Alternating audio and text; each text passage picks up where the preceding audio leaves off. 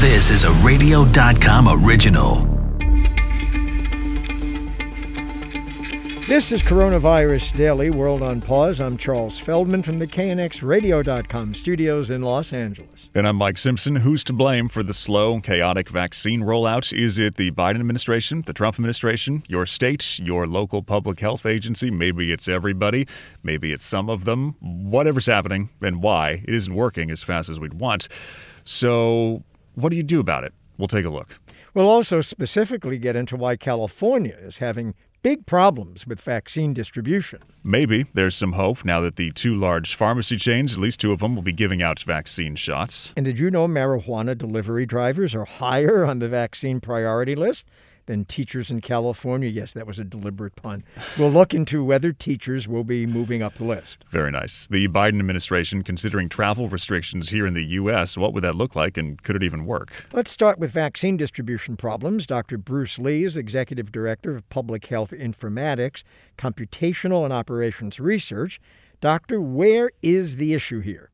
Well, I think there's issues all along the supply chain, ranging from production uh, to distribution to actual administration at you know within each of the states. And I think the big issue is leading up to the vaccine uh, emergency use authorizations. You know, we had a number of months in which there could have been very clear planning and uh, design of the supply chain, but we heard very little about it until the vaccines were actually uh, available and uh, started being distributed. So this is something that should have been planned way in advance. Yeah, you know, uh, going into the uh, break before, I don't know if you had a chance to hear, we were just kind of speculating that, uh, and here comes another commercial from McDonald's, but I was saying that, you know, if you go into change to it to Jack in the Box. Jack, okay, thank you. If you go to a Jack in the Box anywhere, and you want those tiny tacos, those tiny tacos, yeah. they don't say, "Sorry, we're out of tiny tacos." I mean, they mm-hmm. have the items, and they have figured out how to give more product to the uh, the outlets in big cities like Los Angeles and also to smaller places,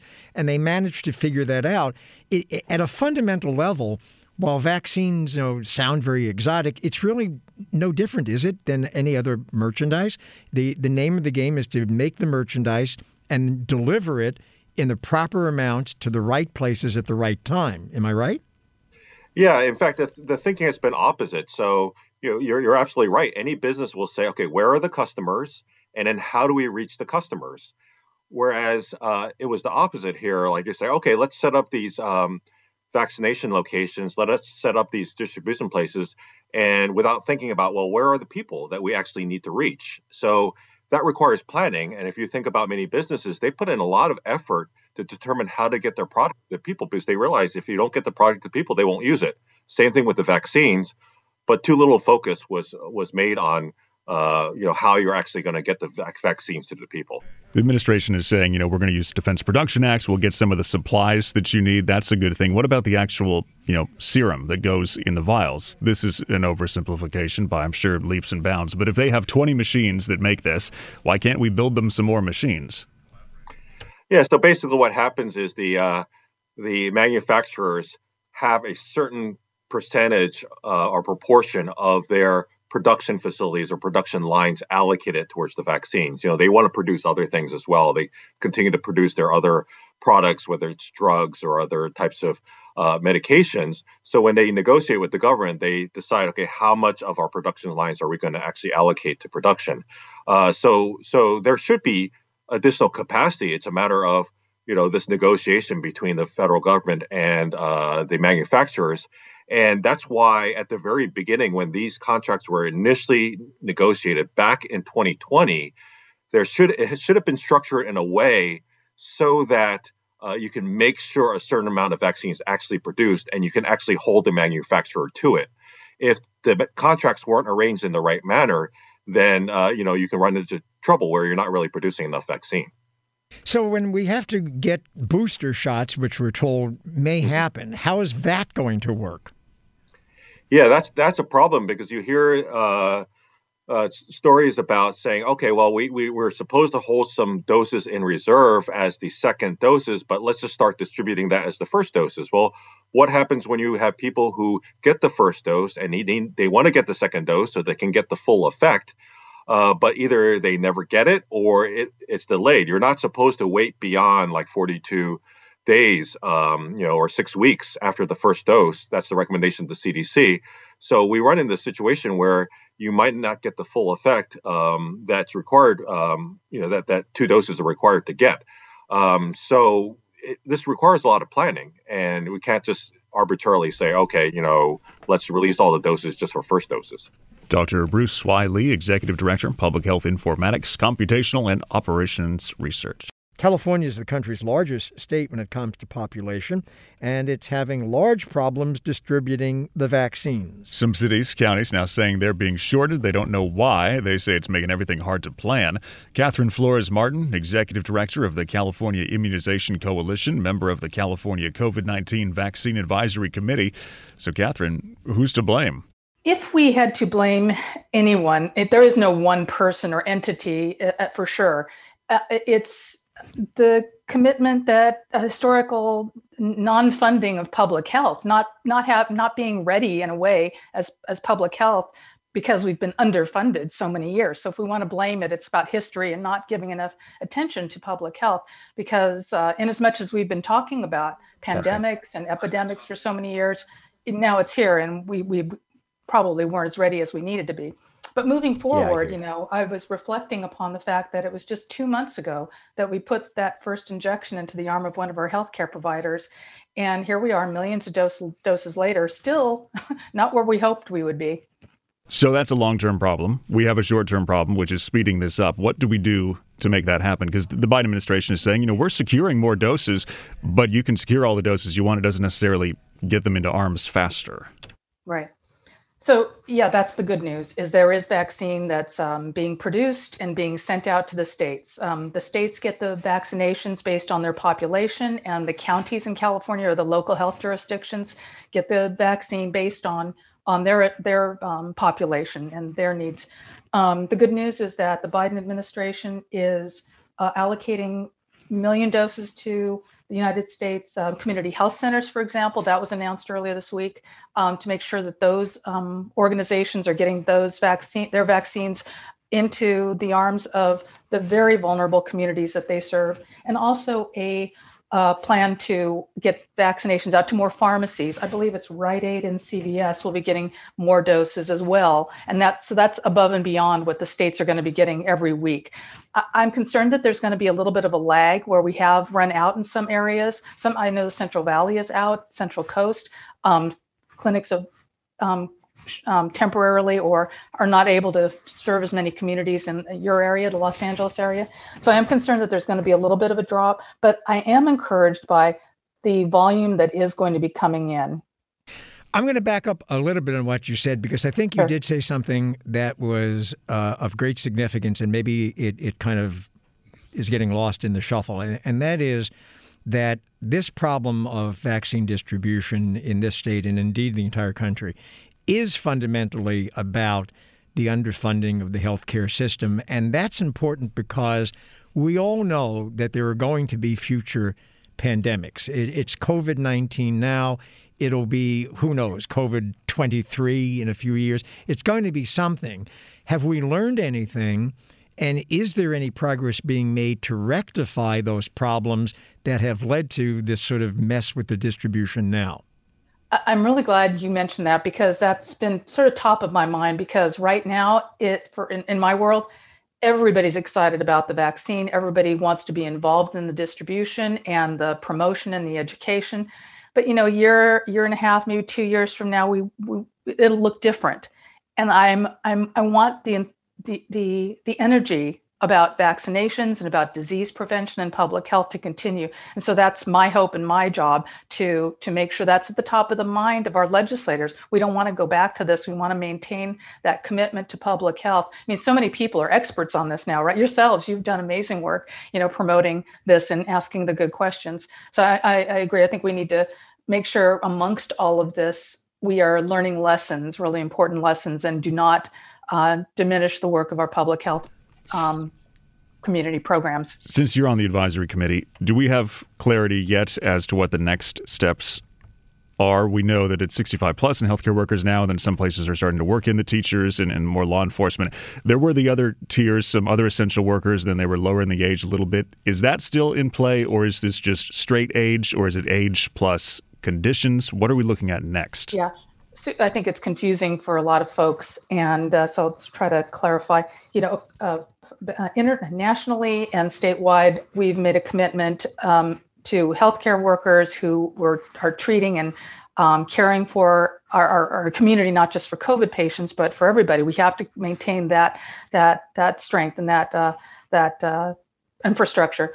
And then, of course, we know that the the number of seniors, um, individuals over 75, 65, and those with chronic conditions of any age are so vulnerable and so at risk for dying. It was just, what is it, 30 or 40% um, of, or more of those who get COVID in that age range die. So um, we have, you know, for many reasons, we need to protect that community. So that has been a commitment all the way through. Um, the governor did decide to um, include 65 uh, and up, which is a huge number. 75 and up is a big number in California. Now 65 and up, huge number. We're so lucky to live so long, right? Um, and now becomes a really challenging time to to allocate those limited resources, you know, to what group?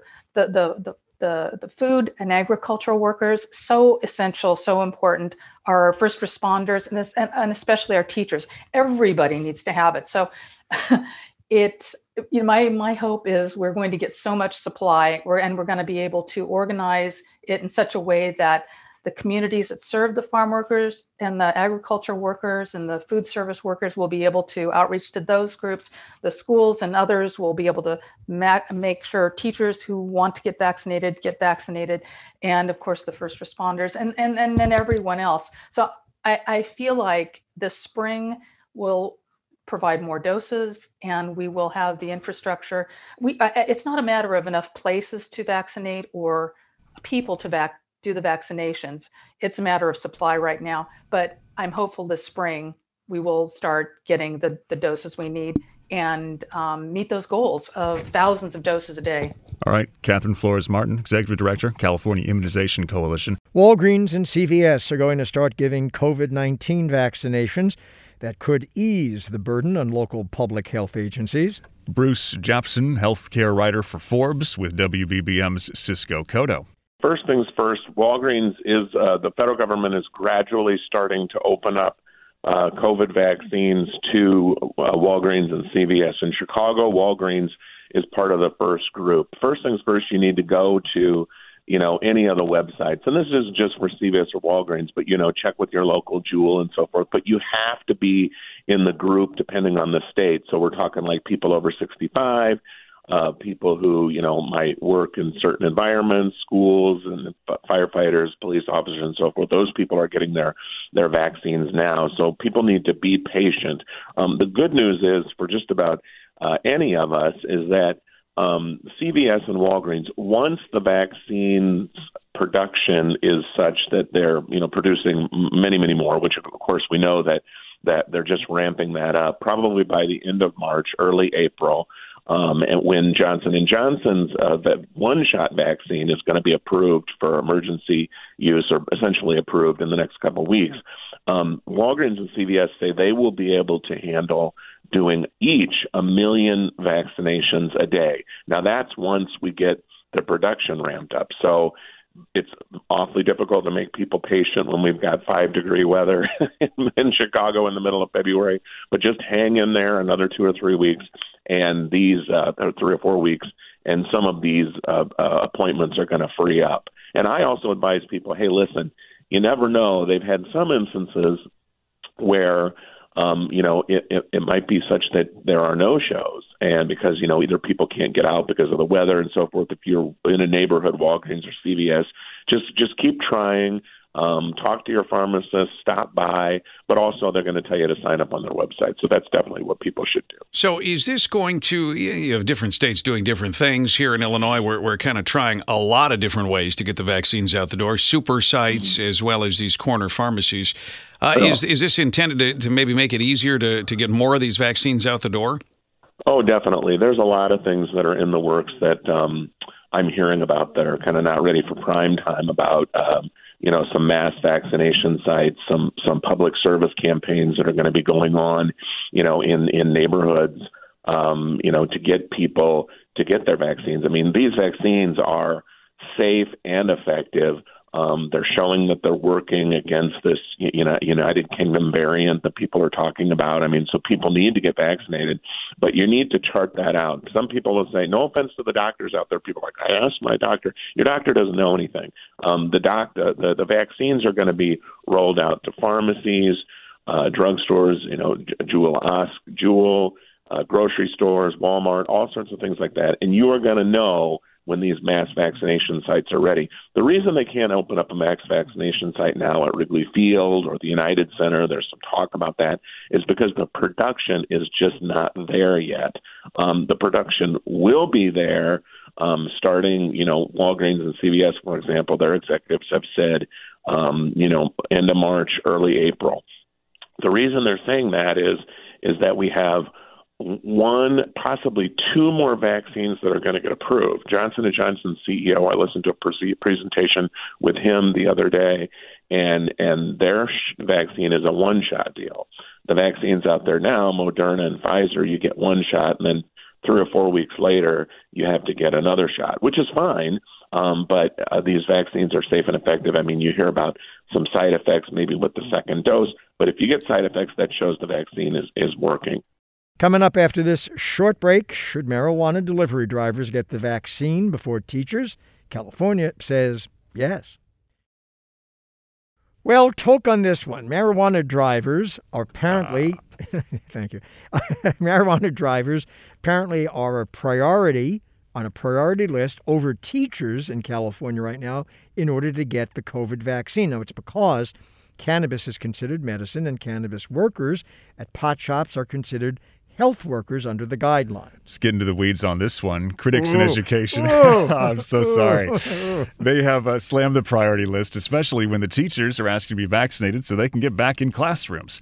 Norma Rodriguez, Director of Education Programs and Policy at the United Way of Greater LA, her organization signed onto a letter to the governor, other officials, uh, calling for quick vaccines for the teachers. Norma, did you get any response? No, not yet.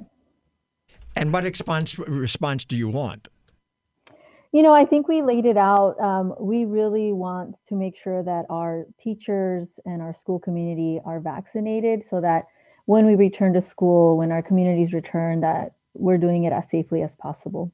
Now, is this to get people back in classrooms sooner, or is this just to get them vaccinated because they are teachers? They have to be around kids. They should be in the front of the line anyways because we owe a great debt to teachers.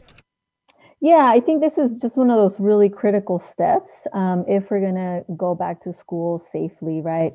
You know, just to share a little bit about, you know, LA Unified, you know, school composition, about 80% of those students live in poverty, right? These are communities that are struggling, that have seen the worst of the pandemic happen to them. Um, a lot of instability, a lot of, you know, death, loss, um, you know, a lot of their family members are essential workers. So we don't want to add another layer of of trauma, right? If we return to school without the right safety and protocols in place. So does it bug you that that someone selling weed uh, is considered a medical worker and therefore can get the vaccine and a teacher so far can't? You know, I think it's more about just really thinking about the impact that you know teachers have, right? They they have classrooms full of students they're trying to support um, the next you know the next generation of students and and learners and so i think it's a matter of thinking about who who's having the most impact in the community LA County at least is saying maybe in the next couple of weeks or few weeks the teachers will be moved up onto the list. Does that do anything for you or is it just I mean we know how hard it is to get a vaccine even if you're 65 plus right now so it's it's just going to be more people trying to get the limited resource. Yeah, you know, there's uh, opportunity to prioritize both at the county and the state level, and that's what we're hoping.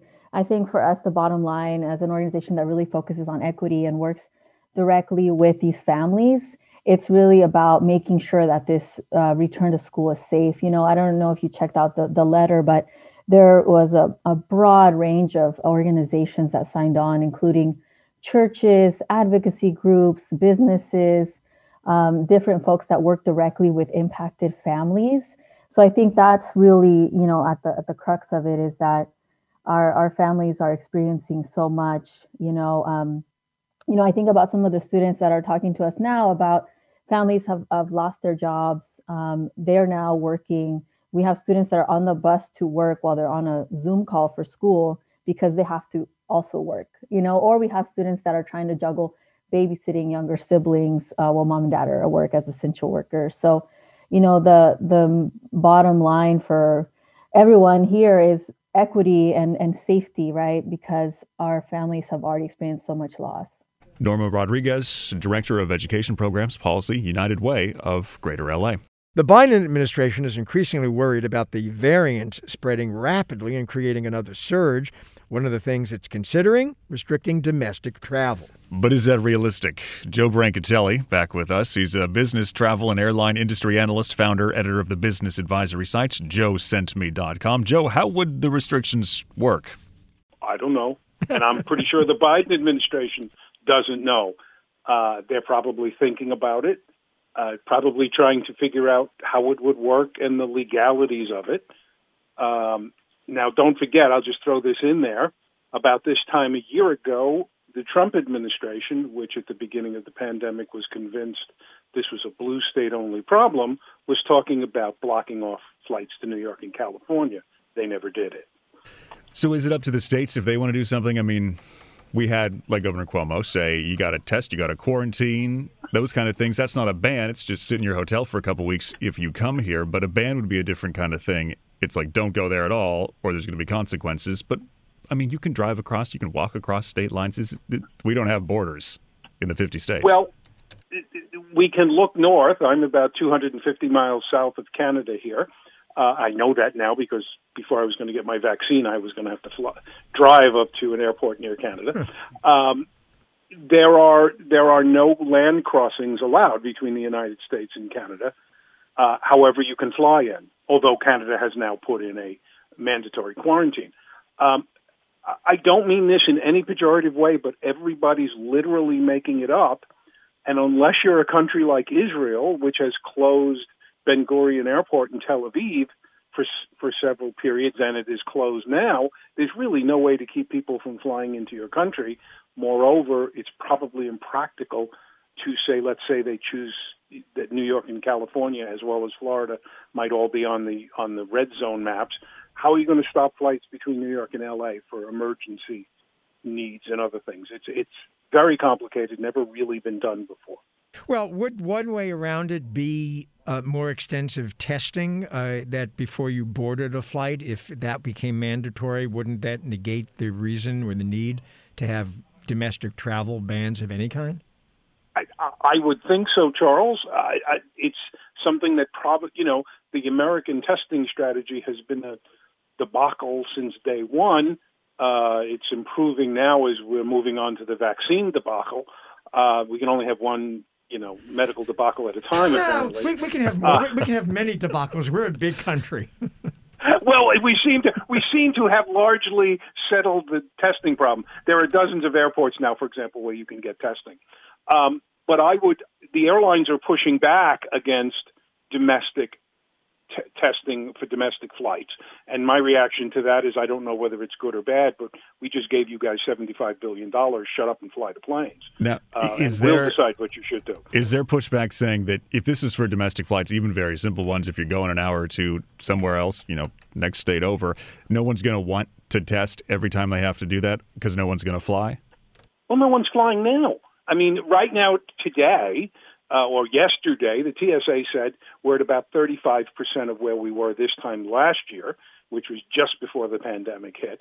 So we're not talking about a lot of people, under a million people a day, um, who are flying. There's not a lot of casual vacation flying going on. Uh, but again, the practicalities of doing this is something no one's quite figured out yet. It took us the better part of a year to get the TSA going after 9/11, and 20 years after that, we're still trying to figure out how to make the TSA work right. Yeah, I guess that's the thing that's so puzzling, isn't it? That we we've had now about a year to deal with all of these things to think about how to do vaccinations better, to think about what to do to help the, the airline industry come back strong, to think about how to help passengers who are reluctant to fly fly. And we still, I don't know, it seems like we've wasted the time. I wouldn't disagree with that. Uh, I mean, we did we did just we're only about three weeks out of an administration that really, regardless of what you believe politically, didn't want to invest in this. I mean, as you recall, as as early as March, the then President Trump was saying anybody who wants a test can have one, and we knew that wasn't true.